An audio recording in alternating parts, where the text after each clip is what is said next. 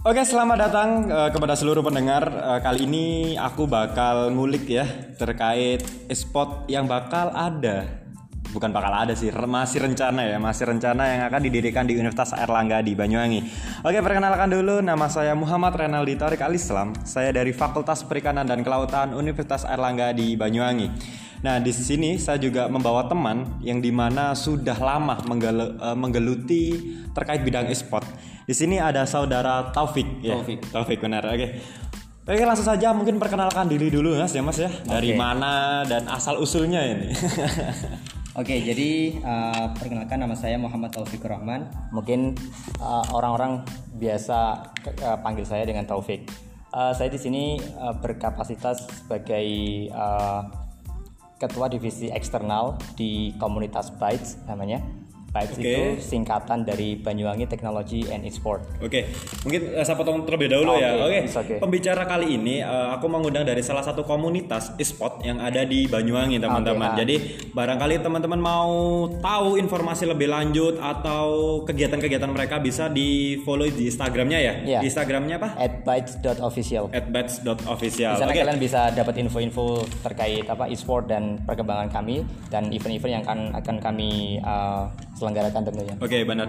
Nah di sini kenapa sih aku mengundang so- eh, Mas Taufik ini gitu loh? Aku pengen tahu gimana sih persiapan dan kegiatan apa saja sih yang dilakukan pada saat kita pengen membuat suatu UKM yang yang di mana itu di jenjang pendidikan dan itu ekspor lagi gitu. Ya masih belum ada sih, masih belum ada di bukan masih belum ada, jarang ya, jarang ditemui di universitas-universitas yang lain. Oke, mungkin bisa memperkenalkan profil ya, profil Oke. komunitasnya Mas, berdirinya kapan dan juga Mas Taufik sendiri di sana jabatannya sebagai apa? Baik, terima kasih. Ya, jadi um, Bytes atau Banyuwangi Technology and Sport ini sebenarnya adalah apa ya?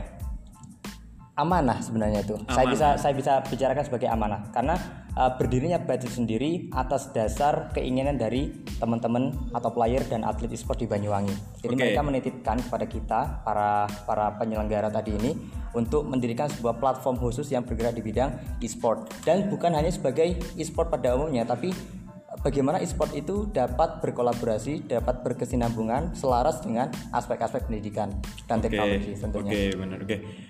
Cukup ya, cukup ya untuk perkenalan Oh, profilnya terkait ya. terkait tadi yang apa? Terkait tadi yang kapan berdirinya? Oke. Dulu Bytes ini uh, kalau nggak salah ingat itu Oktober tahun 2019. Oh, masih baru berarti. Iya, oke. Walaupun secara organisasional, secara de jure, de jure-nya itu masih baru berapa? Dari Oktober sampai Dari sekarang? Oktober ya Lima- belum ada. empat sampai lima bulan ya? Ya, 4 sampai 5 bulanan. Belum sampai setengah tahun. Tapi secara de facto Hmm. atau secara lapangan, orang-orang yang tergabung dalam uh, organisasi kita, komunitas kita di Bytes itu sudah berkecimpung dalam dunia e-sport kurang kurang lebih sekitar 3 sampai 4 tahun. 3 sampai 4 Iya, tahun teman-teman. Teman-teman 3 sampai 4 tahun udah pengalamannya pasti udah banyak lagi ya. Oke, mungkin langsung aja ya kita ke pembahasan kita selanjutnya yang di mana apa saja sih Mas? Kita kan mau pengen nih, kita mau buka UKM e-sport yang ada di universitas. Apa saja yang sih yang perlu dipersiapkan? Agendanya kita nanti ngapain? Oke. Itu nanti eh, kita bahas, kita bahas yang Oke. Kita bahas ke per yang pertama. Apa saja yang perlu kita persiapkan untuk membuka Ah. UKM e-sport ini? Tentu yang pertama adalah kemauan, kemauan dari anak-anak mahasiswa itu sendiri yang ter- Oke. eh, yang ada di institusi pendidikan, entah itu eh, sekolah SMA sekolah menengah atas itu siswa-siswanya memiliki eh, kecenderungan atau eh, bakat di bidang e-sport atau tidak. Mereka Oke.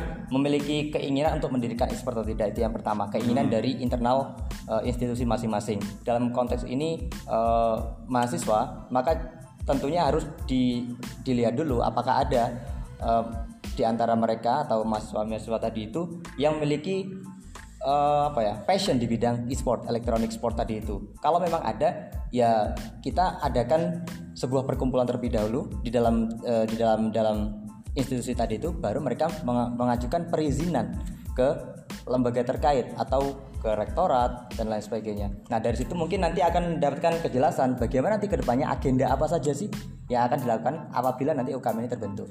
Oke. Jadi masalah administratif aja sih sebenarnya. Oh berarti masalah inter internal kampus ya. Ya. Oke lah.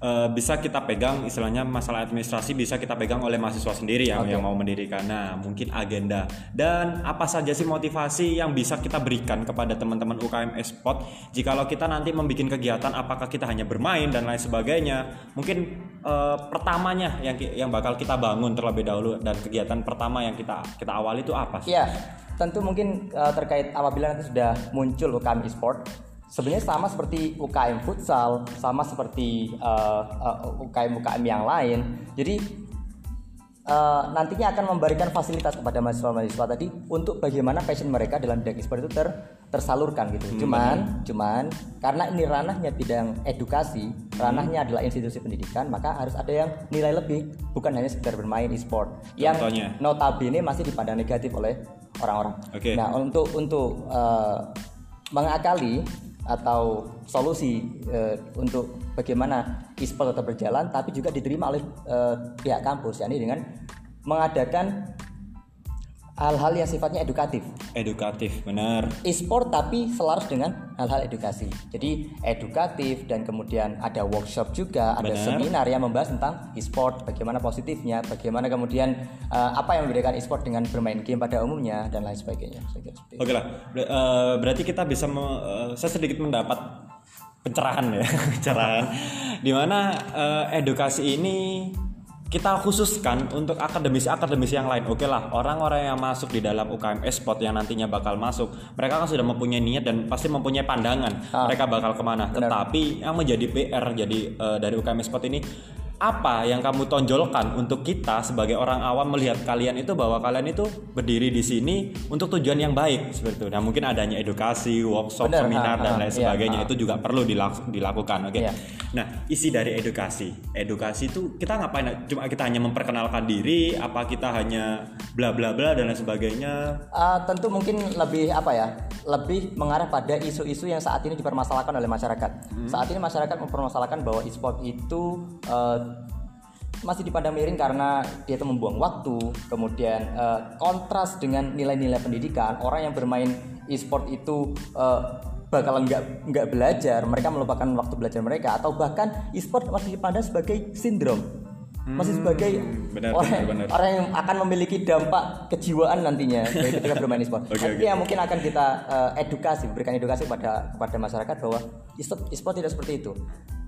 Boleh bermain e-sport, tapi ada waktu-waktu tertentu, ada waktu-waktu tertentu, ada durasi-durasi tertentu di mana e-sport itu menjadi kegiatan yang produktif, gitu misalnya. Ah, oke. Atau bahkan nanti bahwa e-sport juga ternyata bisa kompatibel loh dengan pendidikan. Bahwa e-sport itu ketika seseorang melakukan e-sport ternyata sama seperti melatih eh, indera-indera kognitif. Oke. Seperti melatih kreativitas, melatih eh, berpikir kritis dan lain sebagainya. Itu juga ada eh, materi-materi semacam itu dalam e-sport, edukasi e-sport. banyak ya ternyata hal yang belum saya ketahui ya Benar belum sekali. saya ketahui tentang dunia e-sport ini sendiri nah mungkin teman-teman yang bakal eh, mau mengadakan e-sport e-sport atau UKM UKM lain yang ada di kampus-kampusnya silakan mungkin bisa mem- eh, mencari referensi terlebih dahulu ya Benar, untuk bagaimana cara kita mengelola agar UKM ini tidak dipandang sebelah mata gitu loh. Iya. tidak hanya bermain game dan lain sebagainya. Oke lah kamu berkompetisi juara membanggakan kampus. Tapi kan kita nggak nggak tahu dampak-dampak negatif dan lain sebagainya.